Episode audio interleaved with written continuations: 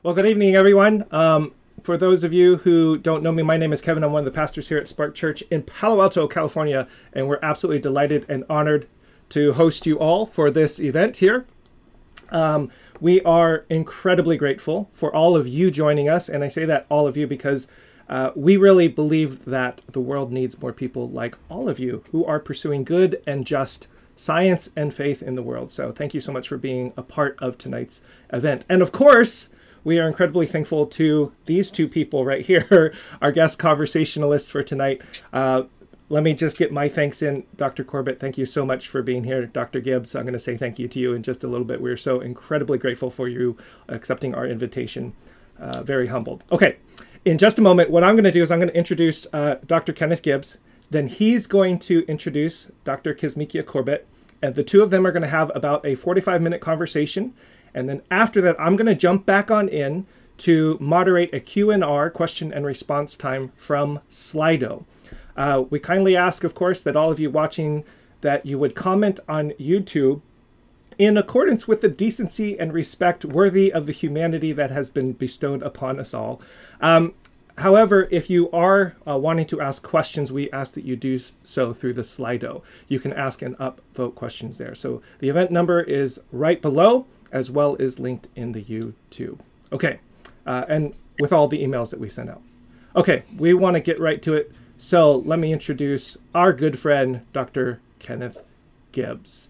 Dr. Kenny Gibbs is a biomedical scientist who works in funding grants for basic research, research training, and workforce diversity in Bethesda, Maryland.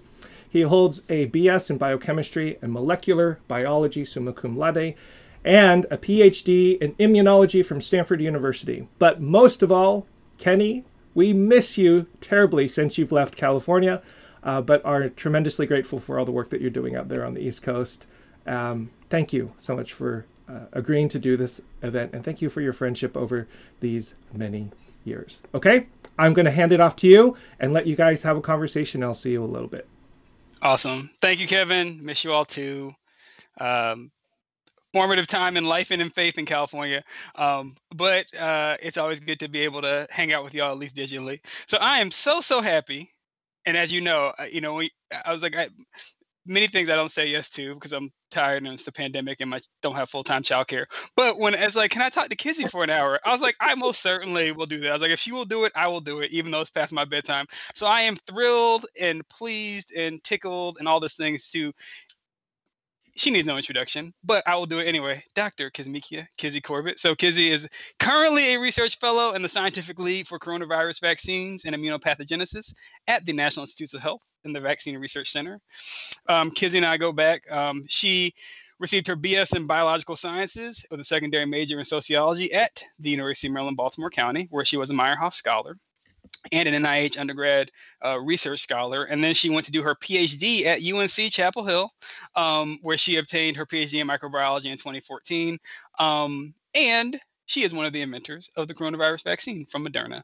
And we are so, so grateful for her and her work and the Lord's call in her life, and that we are all able to just benefit from from you and your years of work and all that stuff. So I'm giving your flowers now um, and throughout this time. And you know, I'm a Kizzy stan. You know, I stand here. Um, and Kizzy and I are, you know, friends. And she also was part of another program, um, Project Seed, which we all both did in North Carolina um, as a high schooler. So, anyways, without further ado, we will get into the uh, some questions about Kizzy and about science and about race and racism and with the future because there's exciting news developments that we saw videos on Twitter in the last few weeks. So, Kizzy, it's good to see you uh, again. The first question is really on your background. And so, you know, many people know you, or at least know your avatar now over the last year. seeing you on CNN, People Magazine, New York Times, NAACP Image Awards, et cetera, et cetera, et cetera. Um, but before all that, can you share a little bit about your background, you know, where you grew up, how you got into science, and why you've continued on as a researcher? Um, and then on top of all that, since we're at a church, what role has faith played and continue to play in your own story? Well, hi, hi, Kenny. Hey. I can't believe you know it's it's funny because you you're like, oh, I would totally talk to Kizzy for an hour, but we also would talk for an hour anyway. So I know, I know, no, no, I know, yeah. yeah. But I, I do I do it for the world too. Yes. I'm, I'm happy that we are allowing people to basically join our phone conversation, which is, yeah. I hope this is. Um, so I uh, I'm from North Carolina. Um, as was said, I'm from Hillsborough, North Carolina, which is a rural part of North Carolina near the Durham, Raleigh, Durham area. Um, and I was introduced to science actually in high school through the program Project Seed, which you spoke about, um, and which you also were in, I think. Mm-hmm, mm-hmm. Yeah. Um, and um, so, you know, having Project Seed really opened my eyes to what science was. I kind of decided when I was 16 that I was going to be a scientist and I did everything that I could to make sure that that happened. Um, and so I went off to get my degree in biology and then PhD and etc. Um, and for me, it was really the reason why I stuck with science was really less about moment this moment like this mm-hmm. moment where mm-hmm. I am COVID vaccine queen vaccine Beyonce. I've heard all those names. Um, slay, slay. but but more so about what it means to what science means to the world mm. just generally.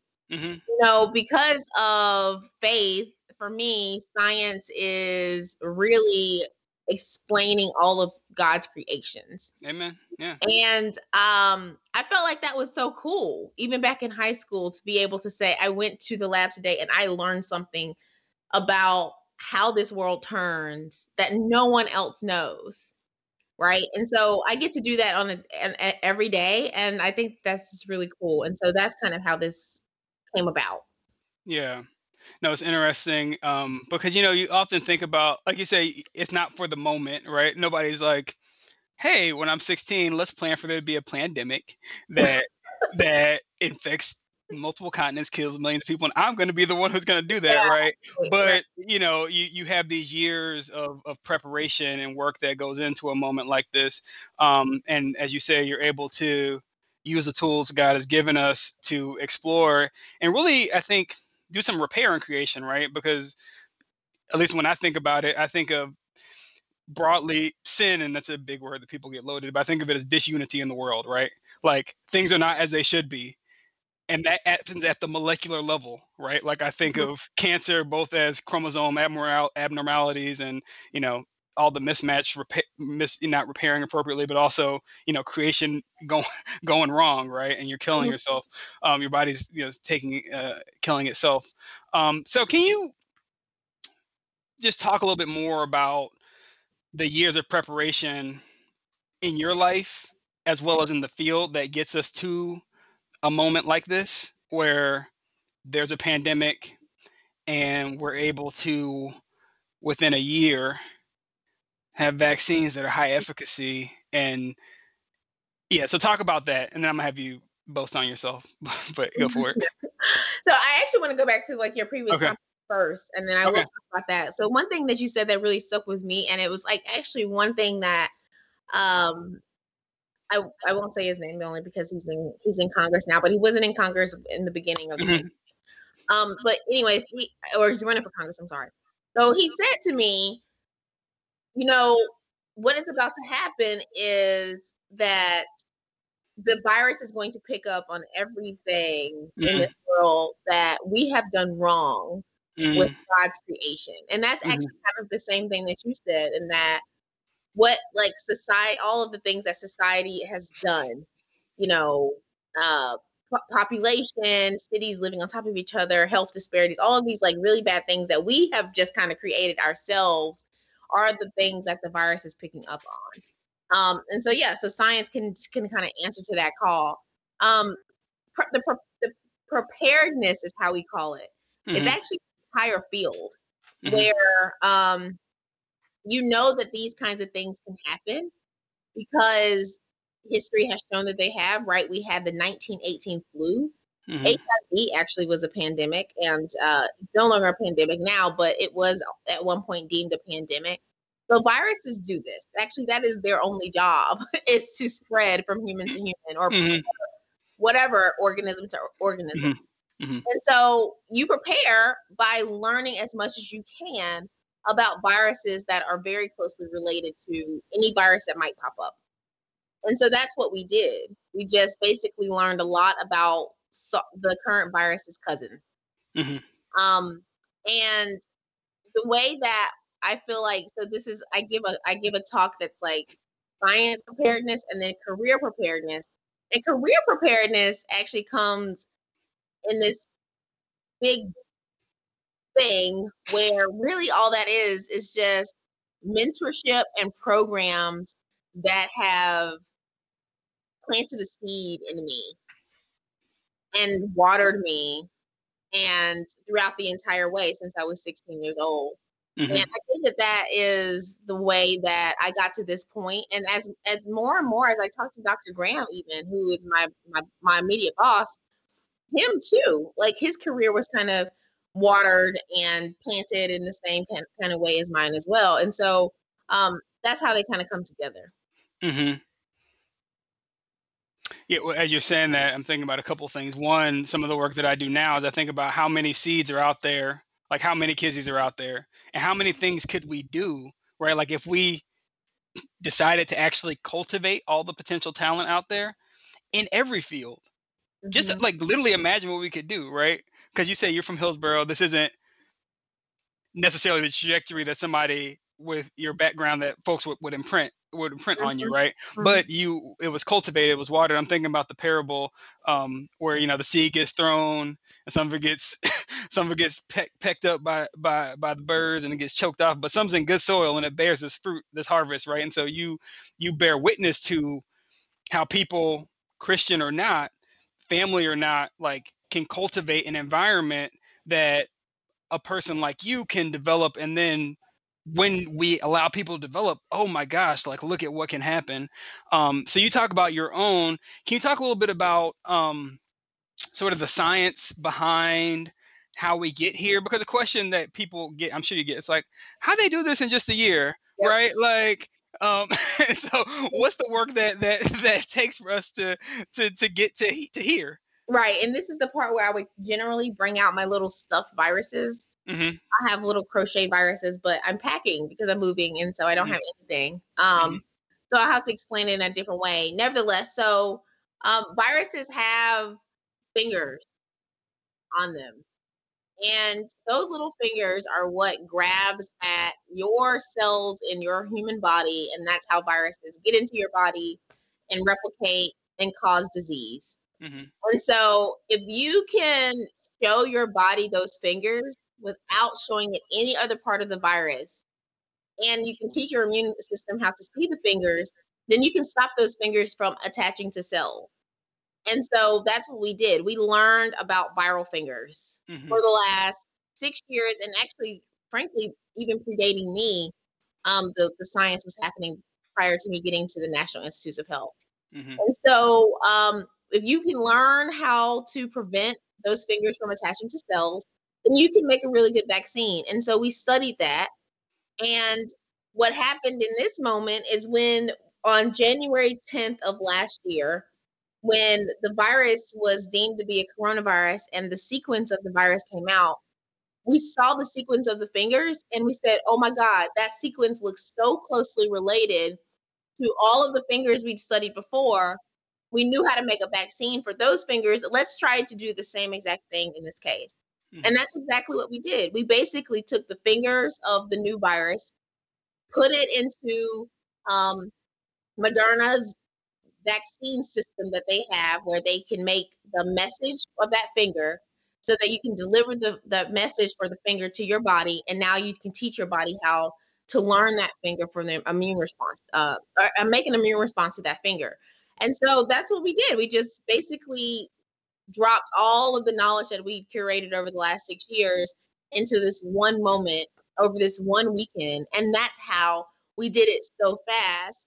But notably, if you really think about it, um, there's, you know, up to 15 years worth of research that has gone into these vaccines in this moment.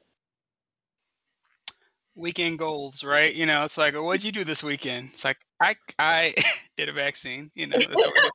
um, you know, I just again, I was thinking about when I was preparing for this about the story of Queen Esther and how so many times, right, like their um, death and destruction was lurking there from a um, a leader who probably wasn't doing leadership in a God, in a God honoring manner. Um, here we, ha- but you know, it, it, said like, for such a time as this, right? Mm-hmm. And I'm just thinking about like, oh, for such a time as this, you, black woman, Dr. Kizzmekia Corbett, have been appointed for such a time as this. So, I don't know. Have you have you been able to reflect on any of this, or have you just been going so much that it's just like so so crazy? Like, you know, like do you do you get a time to just sort of chill? I know when we talk outside of this, I'm like, hey, you should take a break, right? Like, but how do you how do you processing that? Um, I am processing things a little bit more now, mm-hmm. um, mostly because there is like literally only so much that your brain can take of mm-hmm. you know of science and making decisions every day. So when you do start to sit down, you do start to say, oh, okay, like yeah, for such a time time as this, and so processing this moment and every other moment until this moment, I've been like, oh my gosh, like there's just so many. Or, the, the ordering of steps, it's mm-hmm. almost like I can just see it replay. Um, you know, my second major, um, me even deciding to work on coronaviruses was almost like I look back and I'm like, that was such a weird idea, but it worked out. Um, yeah, I, I, process it sometimes. I, I will say that there that's one of the things that I regret when people ask me. I'm always re- very regretful that I didn't jot down more. Mm. Uh, don't really have the memory of so many things because I was so focused on the goal. Mm-hmm. Yeah. Um, but we have we have more of a, of a story. There's Lord willing, many more years of the story to tell, and you can you can keep writing it down. Yeah, yeah. Um, and you know, ordering your steps. Um, yeah, I'm thinking about the song "Order My Steps in Your Will." Yeah. You know? why did we get? God, we should have had some a choir or something. Oh, we yeah. Um, I won't. I won't persecute people with my singing. Um, so I want we're. I had some questions, but as I told you ahead of time, we get some questions from our youngest members of the community, and so this is from Phoebe, out in California, and her question was, "Was it fun developing the vaccine?" Absolutely that is one of the things that keeps me going is the fact that I actually as I complain about my job privately to people, mm-hmm. probably to Kenny also, but I actually really love what I do. Mm-hmm. Um, like the, the the fundamental things that make up what my job is super fun. Like mm-hmm. I'm gonna pull all nighter tonight, but I'm going to learn about some new variant in India and no one else will know about after I get finished with my data. And so mm-hmm. that's fun to me. Mm-hmm. Um, but yeah, it was it was actually very fun. There are some things that I would could have done without, like you know, no one says, no one tells you that when you make a vaccine, there's the burden of getting people vaccinated mm. that weighs very heavily, and so I could have maybe done without that burden, but the science was fun. Mm-hmm. And actually, we'll talk we'll talk a little bit the vaccine vaccination piece in a second. But I think it's important, right? Like you've said a couple things that are important. One, there are a lot of years of work that go into this and people studying fingers on viruses, right? And so sometimes there's arguments around like, do we fund basic science, right? I work at a place that funds a lot of work on RNA because you got to understand just basic stuff because if we can understand this universe and how it works, we can use that knowledge to en- enhance public good. But I think also that science is fun, mm-hmm. right? We have such a bad rap. We're like, we're, we're not out there in the media as we should be. Um, and, and, and just in people's li- li- minds and imagination. So, can you talk a little bit more about the fun of science, like fun of discovery, just like the things that that draw you, you and keep you? Well, the things that the thing that I liked, I remember. I'm gonna go back to that one summer that I realized that I liked science or loved it actually. Um, for me, it was I was 16 years old. I I think I got to make like three thousand dollars or something in the summer, yes. like school clothes or something. Yes. But aside from that, my day, every single day that summer was completely different. Mm-hmm. Like every time I went to the lab, I did something that was different than what I did before. Mm-hmm. And I learned something that was different than what I learned the previous day. Even if what I learned wasn't, you know, something that cured cancer or anything like that. But like even the smallest little bit of knowledge that I gained like every single day, that was fun for me. Mm-hmm. And also, even at 16, I was my own boss in a way that I got to say, this is the time that I go to lab to do this thing. And this is the time that I leave the lab. And I liked that kind of lifestyle. Mm-hmm. Um, there are also other things about science that are super fun. Like I get to do this. so I get to I get to talk to people a lot. And it, and actually the more that you move up in science, the more that you get to talk to people. Mm-hmm. I'm, I'm realizing that most of what will be my next step in my career is talking, which mm-hmm. is cool. Um, and then um, traveling. I think mm-hmm. obviously not in the pandemic, but I've been as far as Sri Lanka mm-hmm. because of science. I've been to China because of science, and I have already through to 2023 like 27 trips. Mm-hmm. So um, those are like the really the things that people don't say. Oh, this is what happens if you do science and you do science well. I guess you can say. Mm-hmm. Um, but it's definitely, it's certainly possible. Those are the fun things. And it just, I'll go back to, but over this last year, particularly as you've um, elevated, is there any, are there any particular conversations that you've had either individually with people that aren't famous or with well-known um, well-known folks that you think of as, as particularly memorable fun impactful. Um, you know i feel like i t- or particularly i was like hey look kizzy i see you here. Like every time i scroll through my twitter i'm like there you are. And so like i've seen with yeah. Kareem, yeah. Yeah. Um probably one of uh, the more fun conversations that i had was with a group of girls in in Philly. Mm. Um, it was the the organization. Oh my gosh, I'm forgetting the name, but the organization was um their entire purpose was to do exactly what I tried to do, live how I tried to live my life, which is basically teach girls that you can just be who you are mm. and still be successful in like whatever field. So that conversation was extremely fun. As far as um I I feel like I am uh, I am being I'm in a different position than many people at the at the stage in their career where mm-hmm.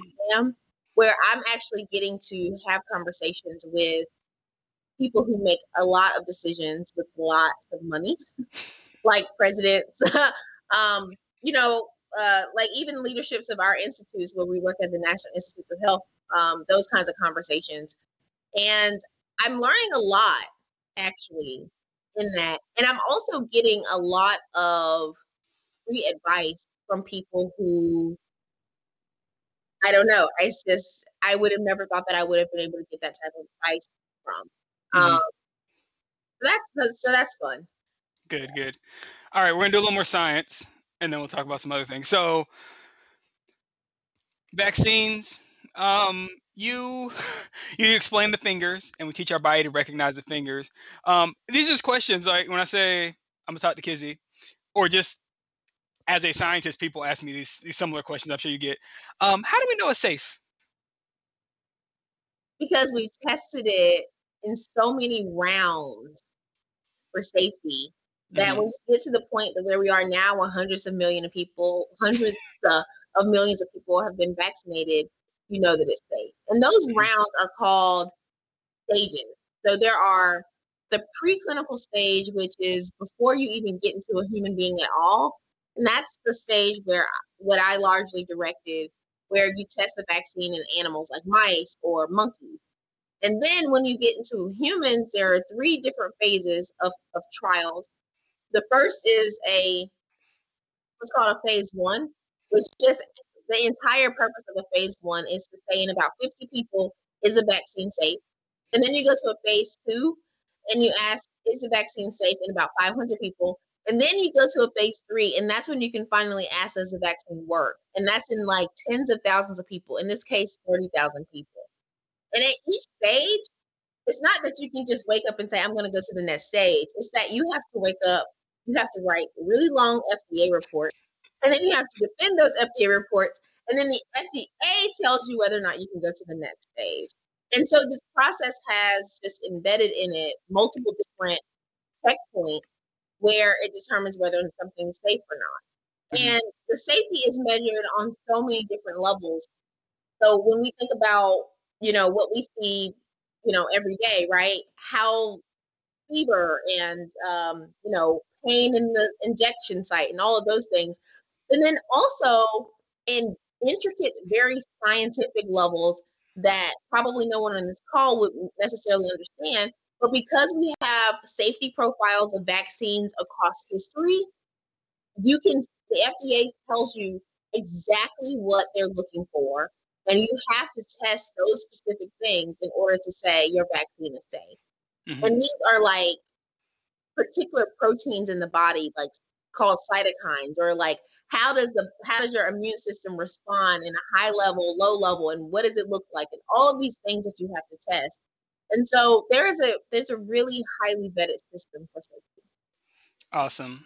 That's good. It's it's good to hear explained because you know people there's all sorts of stuff that happens, right? Like I was having a conversation um, with a young woman who was concerned about like would it would the vaccine make her infertile, for example? And I said, and literally, I said, well, I know Kizzy, and she she created it, and she she took it, and I think you know, I'm like, uh, I was like, so I, I'm at least able to say like, because there's just so much out there, right? And people are confused, and you hear things, and it doesn't take much for a lie to spread around the world, yeah. right? And and p- because people, you know, broadly, Elijah's no farther on, right? Like you're you, you're a sociology person as well, right? But you think about sort of levels of just basic literacy in the mm-hmm. population. Mm-hmm right? And how many people don't have literacy above eighth grade level? And then you add on that like scientific literacy, right? Like DNA as, as much as many people know, right? And the only time I think about is with the Nobels, which I'll ask later who you're gonna have perform at your ceremony. So you can think about that. Um, but for a person who like wants to do the right thing by themselves and by their communities, but still has some reservations um, about the ones particularly authorized in the U.S. What what do you say to those people? I know I know you meet them. I saw I think you had somebody on like MSNBC who then you talked to. But like how, talk about those conversations and what you've learned both about speaking and listening as part of those conversations over the last year. You know what? I actually have learned that I don't say anything unless I'm asked. Mm. Because what I what I feel like this moment is very important for, even if we maybe it takes longer this way. Mm-hmm and mm-hmm. maybe you don't necessarily convince every single person. Mm-hmm. But one of the things that I want to come out of this moment is that people who haven't generally been listened to, they do start to get heard. Mm-hmm. mm-hmm. And the first way to do that is to just not open my mouth mm. until they articulate their question. And that was actually the reason why I approached the young man after the what is the MSNBC town hall is because his question was, "How can we trust it?" Mm-hmm. That's actually never anyone's real question. Mm-hmm. And so, what I wanted to do in reaching out to him after the cameras were off is to ask, "What is the root of that question? What is the mm-hmm. real? What are you really trying to say? What are you really trying to ask?" Because I think that part of the reason why we've gotten to this point where there is so much how it is termed vaccine hesitancy is because people had their questions have been overspoken mm. by politically correct language. It's mm-hmm. like, how do we know we trust it? Well, the FDA, and that's like that's not his question. And so I, yes. you know, I want I want to get that out of people more. So mm-hmm. that's that's that's really the first step. And the second step too is that in this day of what is information at everyone's fingertips is so readily available, is that reminding people where to go mm-hmm.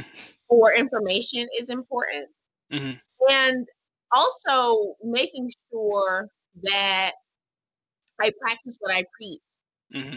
that the information that I give out is I haven't been wrong yet. Honestly, I I actually go back and and listen to things that I say just so I can make sure that I say things the right way. Um, but if I'm ever wrong, to correct myself, but then also to remain transparent through every single moment is important because mm-hmm. that's part of the way that we start to rebuild some trust. Mm-hmm. What I hear there is um, a certain amount of humility, and I think you know it's also humility doesn't mean like oh I don't know anything because you are a if not the world expert on this like one of the you know like the fingers you're one of the world experts on this but also like i'm going to listen right and i think about uh, one of my favorite passages of scriptures which my kids know god gives grace to the humble and opposes the proud right? And you think about grace as sort of god's power in the world to take what's wrong and make it right right? And that is you know saved by grace but also the grace to be able to live into the calling and then for the grace to be able to speak to those to speak to people who haven't been spoken to listen to people who haven't been listened to and through that humility to actually um, have there be positive change i just want to like call that out as positive and just like to just affirm that in you and in others who would be in this world particularly as those of us who are professing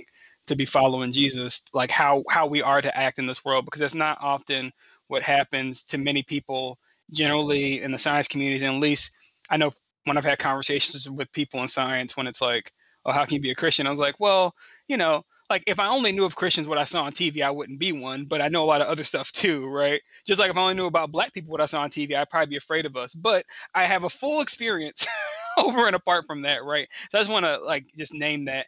Um, I want to speak specifically to, you know, people talk about vaccine hesitancy. I don't even think that's the right terminology from your again your your work and perspective, what do you think is happening um, as it relates to differential rates of uptake in different communities, particularly Black communities um, or others? Like, can you process on that just for a few minutes for us? And yeah. Um.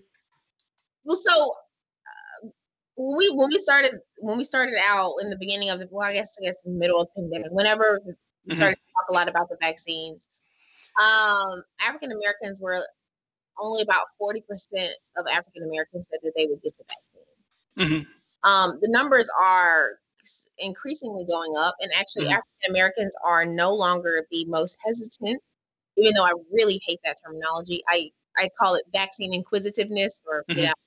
Um, population subpopulation anymore largely because i think of what has been a movement towards getting people more informed mm-hmm. um I so I'm seeing those numbers change, but one of the things that is very striking is you if you pay close enough attention to the numbers, and I actually don't because they they they they do put a burden on my shoulder that I just I have to not bear it anymore. Mm-hmm. But um, if you do pay close close enough attention to the numbers, you can see how they change with the counter information.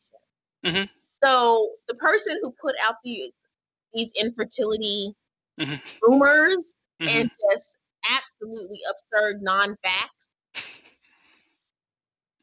have convinced black women to not be vaccinated and mm-hmm. actually black men for the only piece of health data ever black men are actually beating black women at, at getting vaccinated mm-hmm. because largely because of the infertility rumors mm-hmm. and so um you just see how the role of social media and the internet has just taken over and so much, and also how the political divide mm-hmm. has too, where currently re- Republican men are just basically not being vaccinated either. Mm-hmm. Um, and we talk a lot about identity, and it becomes, you know, for me, it's important because we live in a society where identity actually also means where you live. Mm. And when you are talking about a virus, that matters. Mm. Because if your neighborhood is vaccinated, but the neighborhood next door is not, then the neighborhood next door is going to be destroyed. Mm-hmm. in the next uptick of the virus, and your neighborhood is not. And then from a very a, a, a United States view, it'll look like nothing is happening. But in fact, you know, rural North Carolina, where we're from, or, you know, Martin Luther King Boulevard, wherever, it's not going to be as looking the same way. Mm-hmm. I think that that's just unfair. And so I, I try to make sure that the identities stay in the conversation around what is considered to be vaccine hesitant. Yeah. No, that's good. I, th- you know, what I always say to particularly black people who are hesitant, I'm like, you know what you would do to hurt black people? Convince us not to get vaccine vaccinated. I was, I was like, there's plenty of critique of American healthcare system delivery. I was like, plenty. Mm-hmm. Vaccines ain't it, right? And it's like, you know, it lots of stuff. It's like, you know, vaccines, diet, exercise, hand washing, like seatbelts. Like there's like lots, lots of real basic stuff that prevents any num any amount of disease, right? And I'm like, just do it. But I also hear it's like I hear that you're scared, right? And I I respect that, right? I just I also think about the world is uncertain, right? So we are always making decisions in light of uncertainty. And so, but here's a thing that we can do, right? Um, and it's scary, but we can go forth. And um, I, again, everybody know you. I know you, so I'm I'm happy to be able to say like I, I know the woman who who helped make this, right? Like it's legit, right? Um, and um, even apart from you, the, the you know the system. Um, okay, other fact check, variants. I keep hearing lots of variants. You talked about a variant. Um, how do we think about vaccines and variants, right? Um, because you know, is it escaping? This weekend, I have 99 problems, but a variant ain't one. Hey, we're not worried about them over here. Yeah. Um, and actually, my preprint just dropped. That's why I was reading about it, um, kind of to give people kind of a, you know, little hint that something was coming out. But yeah, you know, the the variants are they're scary, and I understand that because you we this virus is mutating, and it's you know you get they get regional codes like Indian variant or mm-hmm. South African variant, and it just becomes very scary into the layperson. But when you sit at 95% efficacy, mm-hmm. even if there is a slight dip in the amount of response to a particular variant, on a pandemic scale, 85% efficacy is just fine. On any scale, it's amazing. Cause you know, I was you you know, like when it happened, when the data came out, I tweeted you and I was like, I texted you rather, and I was like, you by grace and gracefully you were able yeah, to make this happen and like yeah praise god right?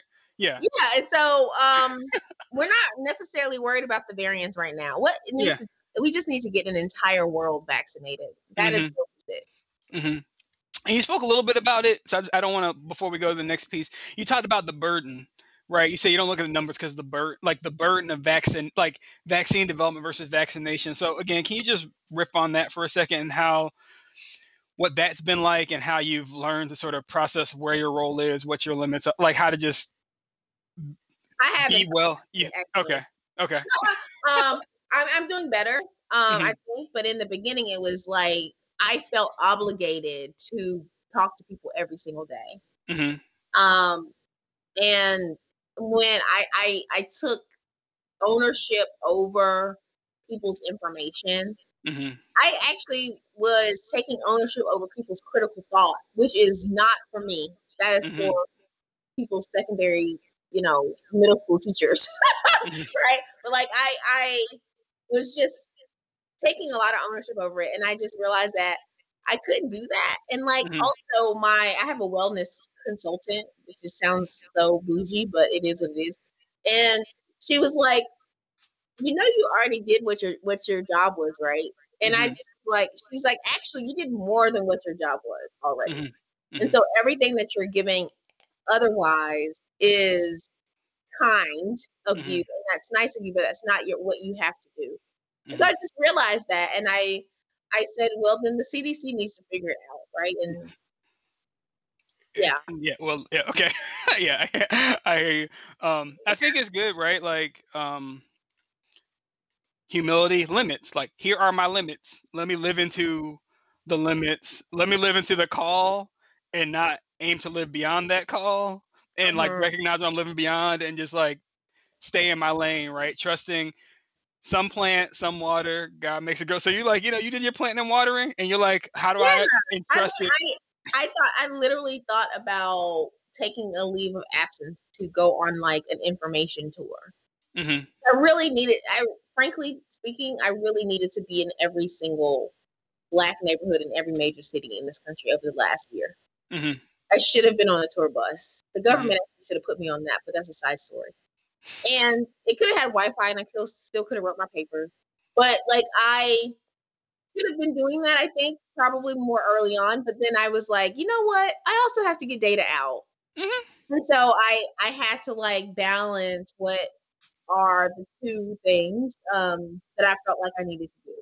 Yeah, and um, you know, also I always go to I always go to Genesis one. Um, you laboring on the seventh day, the Lord rested. So I just uh, I want to give you a word of rest and the benediction of rest, right? Because uh, I always say, actually, I got when I was out in California, I was like, in grad school, you know, you just get the whole work all the time culture, and I was like, you know, if the Lord rested on the seventh day from creating the universe, how much more can I rest from these experiments I'm doing? Right? Like, it's okay. The world will keep going, right? Mhm. Like, and I think even last year, you know, when everything was happening, because around my birthday uh, last year, um, you know, pandemic was bad. America was on fire because George Floyd had been murdered. But when I was running, um, you could like hear the birds and hear the wind. And I was like, so much of, and even like after the insurrection, like you hear the birds and the wind, and you're like, you know, the world's gonna keep going. And let me just like play my part faithfully, and like let me try to, but but it's hard, right? Particularly when you have a vision for more, right? And so I just want to both affirm and and give in public the word I give in private. was like, please rest, so that way you, you you're here for the long term, right? Because Yeah, no. Yeah. Listen, I I I'm doing better. I'm pulling an Yeah. all nighter tonight, but I'm gonna do better tomorrow. hey hey, uh, No, oh, okay, I- I- yeah. You know, it's it's funny because uh, when you say the world's on fire, that's actually like the first perspective piece that I wrote was titled "World on Fire." mm, Um, in this pandemic, and it it it it, it certainly felt that way. mhm, And it's funny because my I I suffer from anxiety like the Mhm. real way, and so Mhm.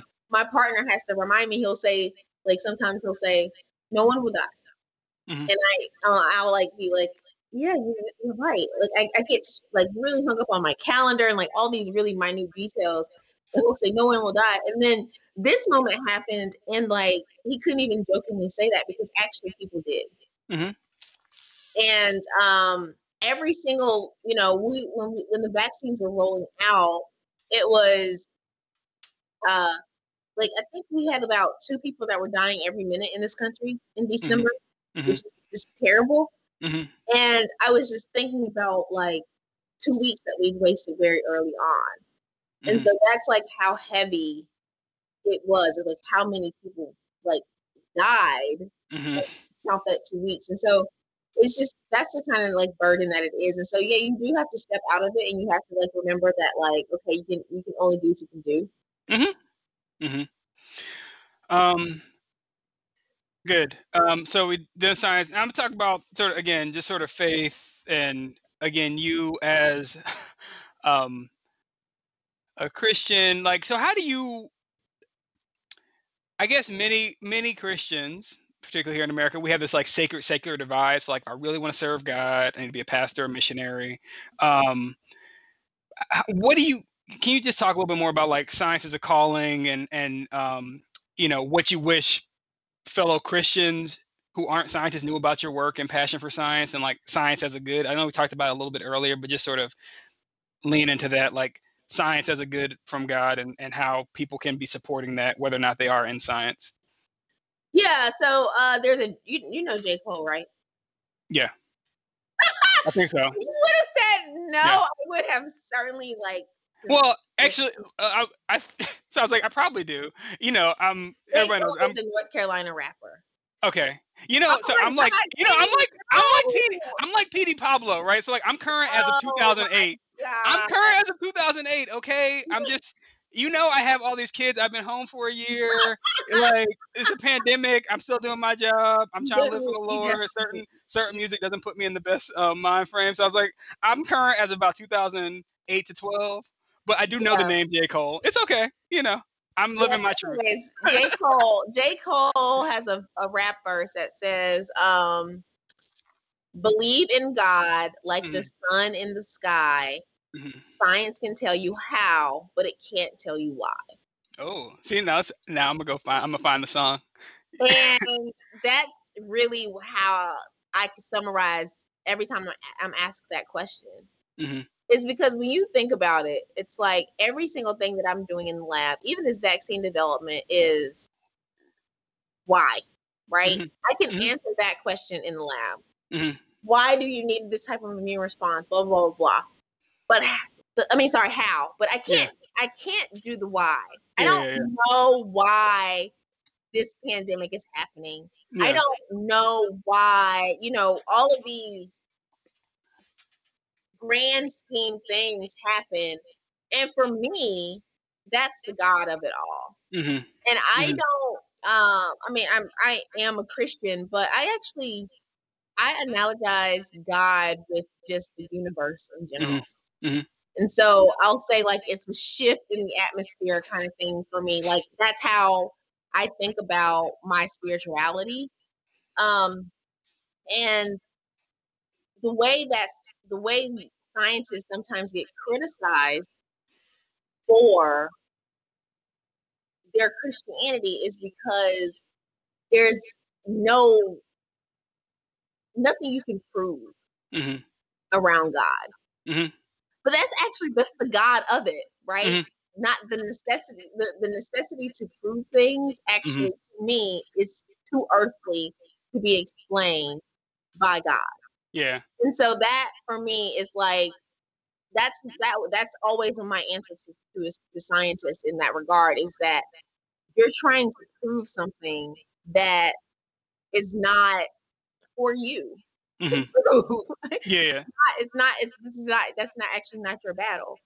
Um and so there that's that's that's how i think about it awesome. and so I, I actually i i beg of I, beg of christians actually to when you think about when you think about purpose and you think about calling um and, and so oftentimes we think about these things and we frame them around the church because that's just how it mm-hmm. goes for us mm-hmm. right you pastor and missionary and usher and choir member, like whatever, right? Deacon board. Right. But all of these things are whatever you are doing that you feel like is your calling.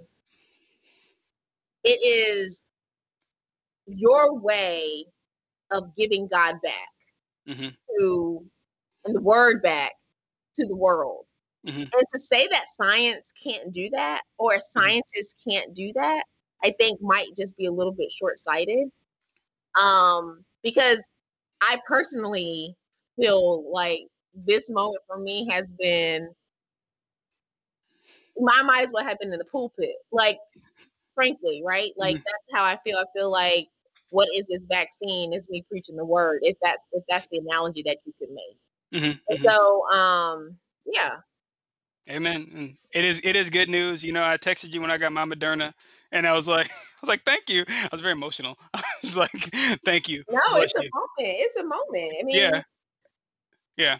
Um, a couple more questions. You talked about identity um, and keeping that there. You talked about this organization that in Philly helping girls be who they are. You are a black woman, so can you talk about you know your experiences with racism, sexism, misogynoir, like all the things that get thrown at you because of who you are and how you are in this space and then sort of not just that but then sort of how you've overcome and what christian brothers and sisters should be doing to support your efforts in this right?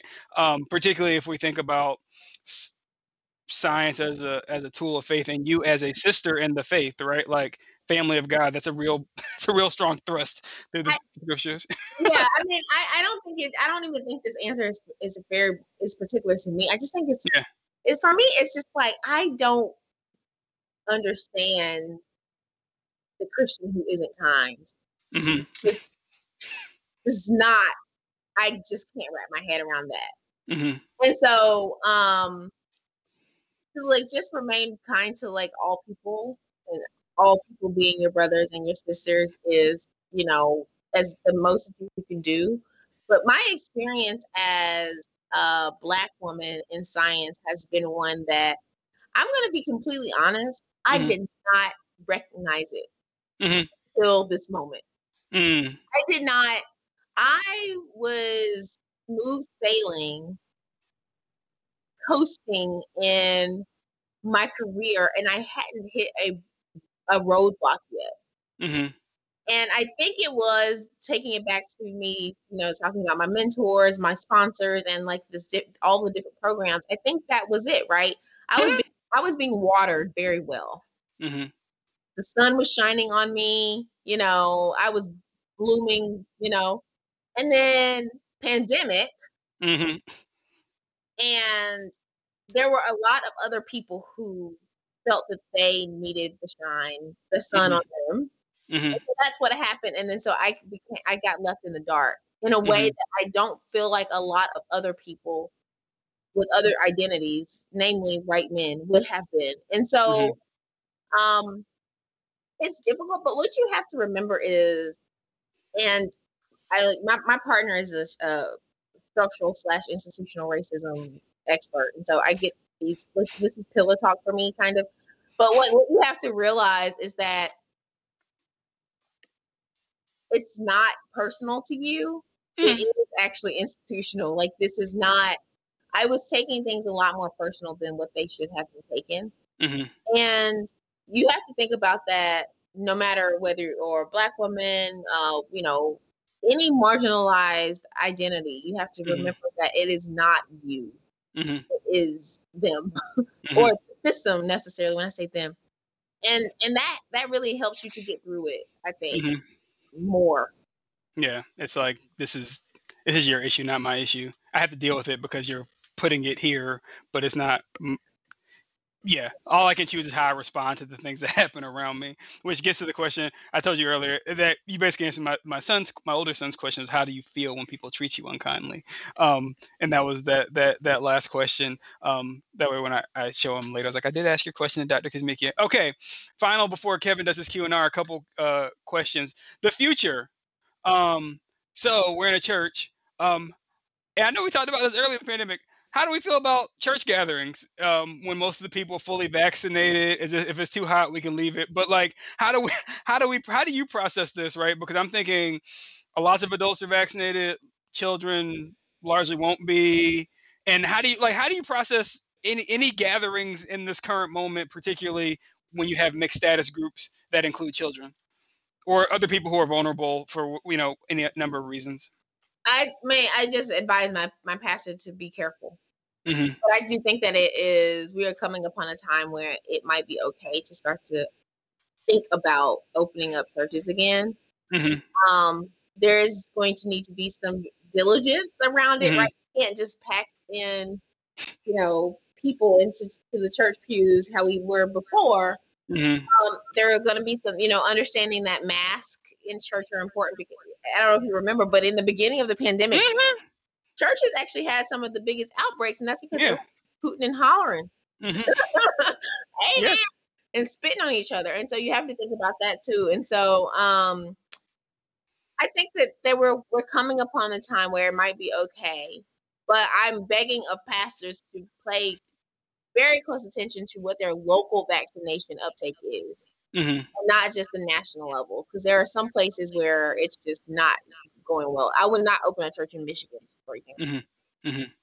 And I think also, I mean, the way I process also, you can tell me, but I think about sort of um, local vaccination, uh, not just vaccination rates, but also local rates of community spread, right? Because if it drops so low, right, like everything's dropping, and if it keeps dropping to like really, really small, there's just less virus circulating and if a lot of people are vaccinated when it does circulate it stops and so you, you know those are things that in my mind as i process this like we've been doing outside church um, and you know we'll we'll see what happens as as things go forward um okay quick no it was hot but you know i was like i said jesus came from heaven to earth right that's what we that's what we proclaim i'm like and i was like and i always think jesus lived in um pre-germ theory a pre-germ theory world. So I was like, that's deep love for me. Cause in the before times, I said up front, mainly I was like, when I could be closer to Jesus too, I could get the communion first. I was like, I can't put my hand in the basket when everybody I was like, people know. Mm-hmm. I was like, I just I couldn't do it. And so mm-hmm. um I was like, that's just me. I'm just trying to live my truth. Um, but yeah. Okay. The future. Your future. You've recently announced that you'll be joining the faculty at the Harvard School of Public Health. Yay. Yay. Um, I was like, so I have to come up there to do our lunch, or whenever you come back to NIH, we can do our lunch.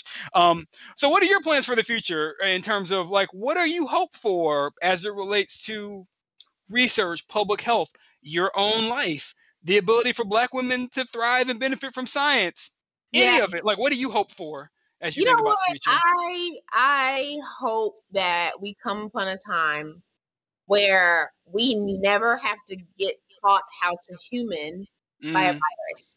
Mm-hmm, mm-hmm. I felt like this virus was teaching us how to be better people, and that is not acceptable.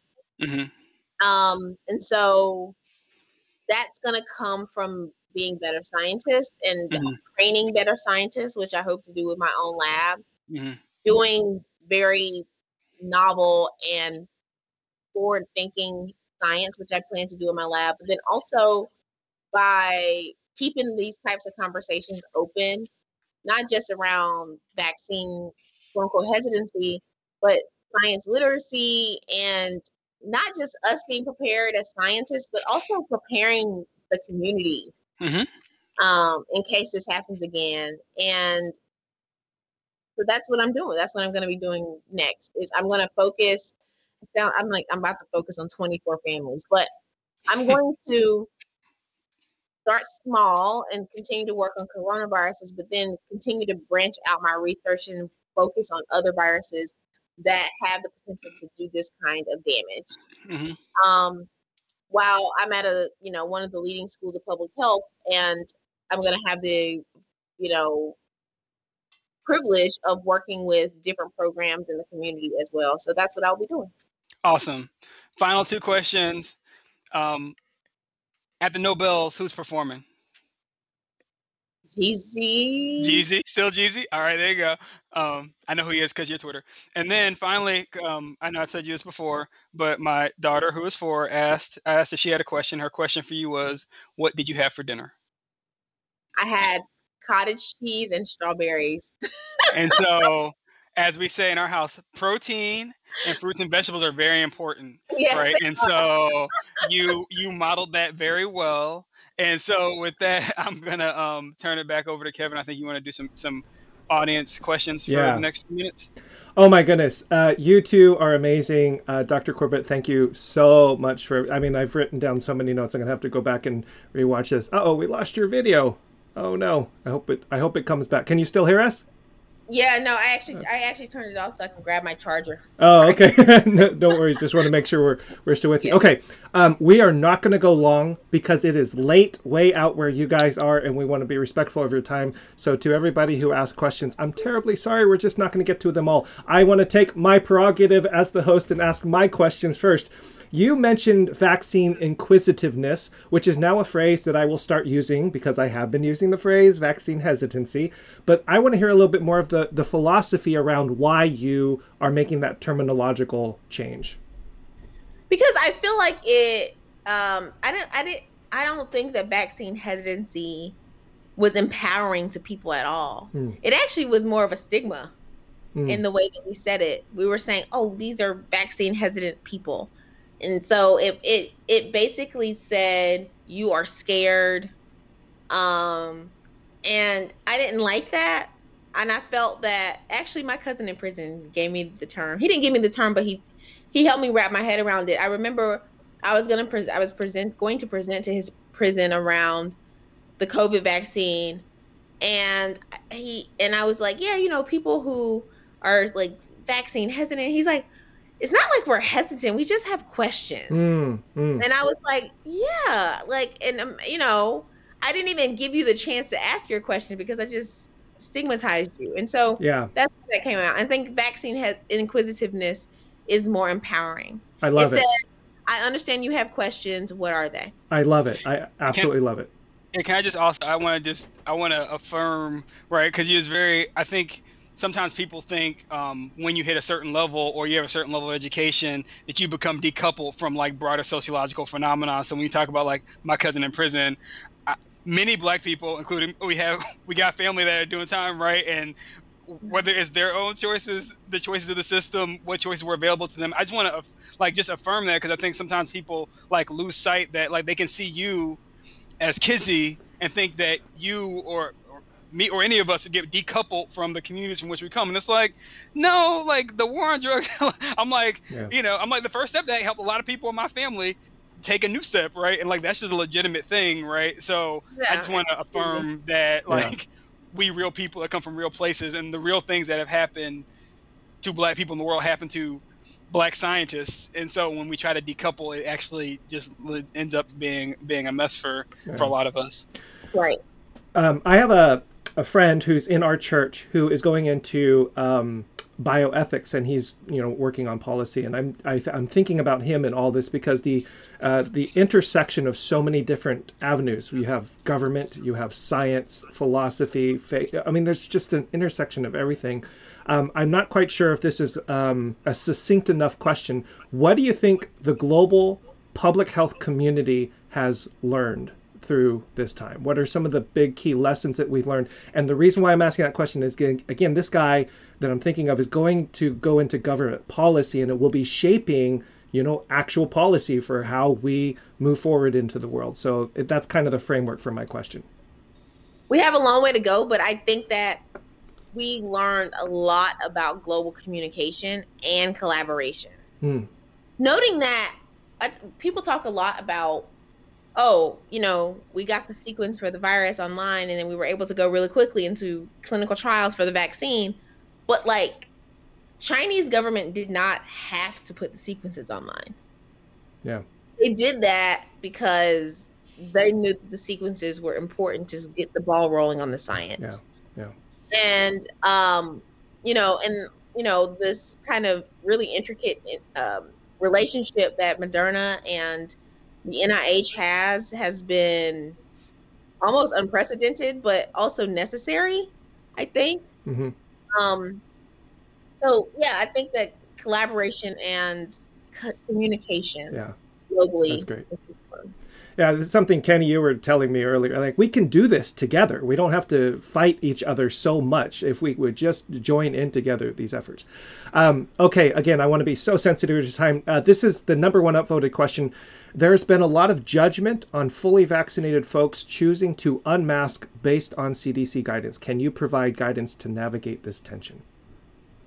My guidance informed the CDC's guidance, so I mean, my science did at least. so, um, part of it, but like I, I think um,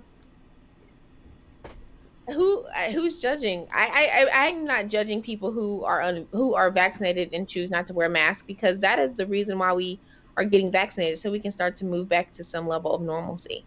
And the data are very clear. The the continuing steady state of the pandemic is being driven by unvaccinated people. Yeah. Yeah. Um, you kind of answered this one. Do you have an idea? Oh, sorry. Oh, this one just got upvoted. It just switched. Uh, there's been a lot of questions about children. Obviously, our most uh, sensitive uh, question, the thing that's on my mind too with my daughter. Uh, do you have an idea as to when children two and up, six and up, will be able to be vaccinated? And I think there was another question that was similar to it regarding uh, clinical trials for children. So the clinical trials are all the way down to infants at this point.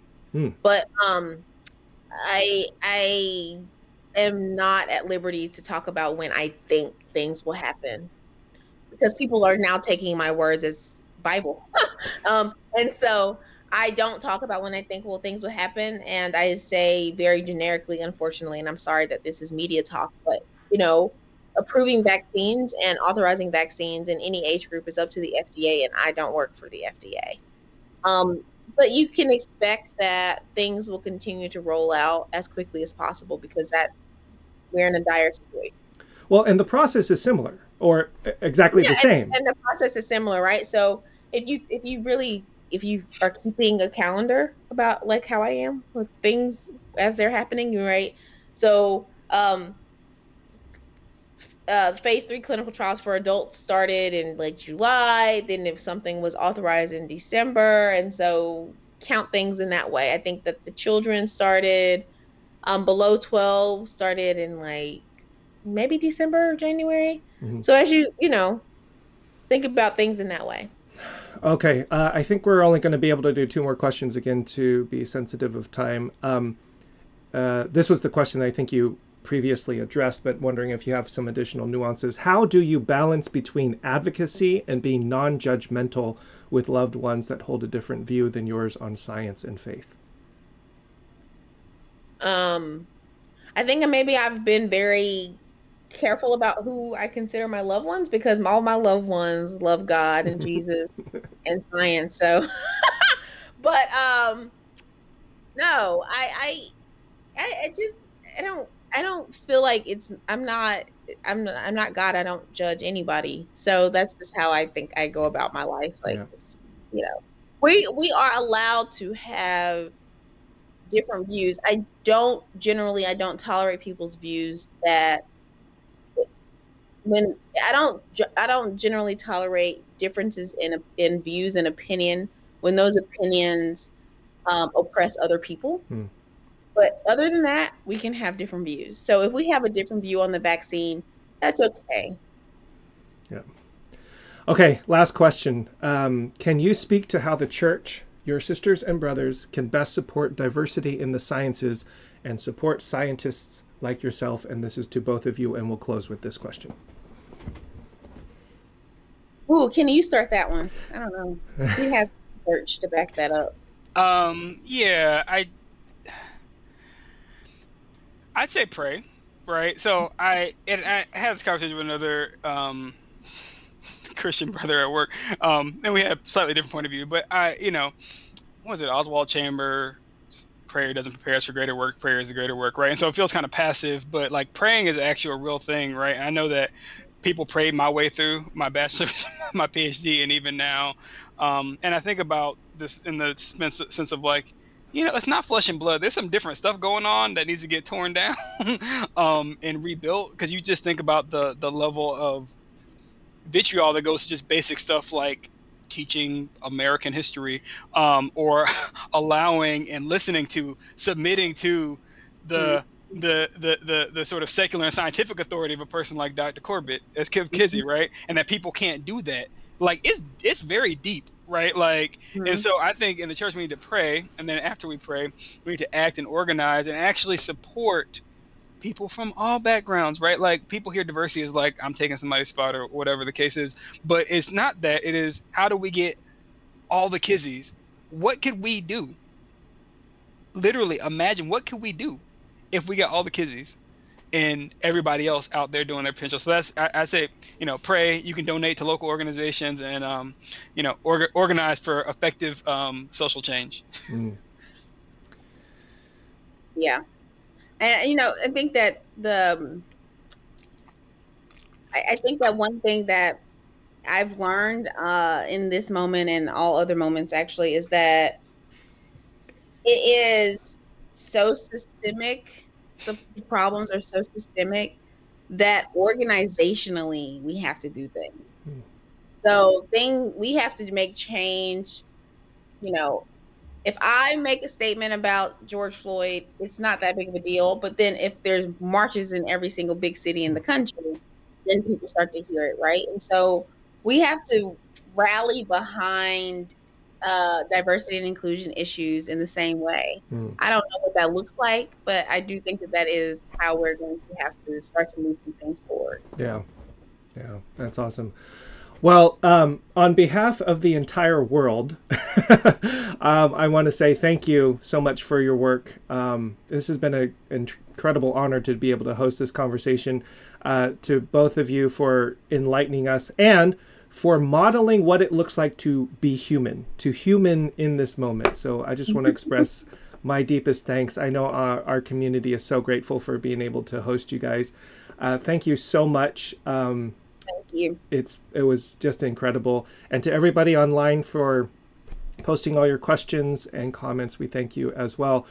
Um, we're going to let you go. Have a good night, everybody. It's way late out there on the East Coast. So, as Kenny exhorted us, we should now get some rest. Thank you. Good night, everyone.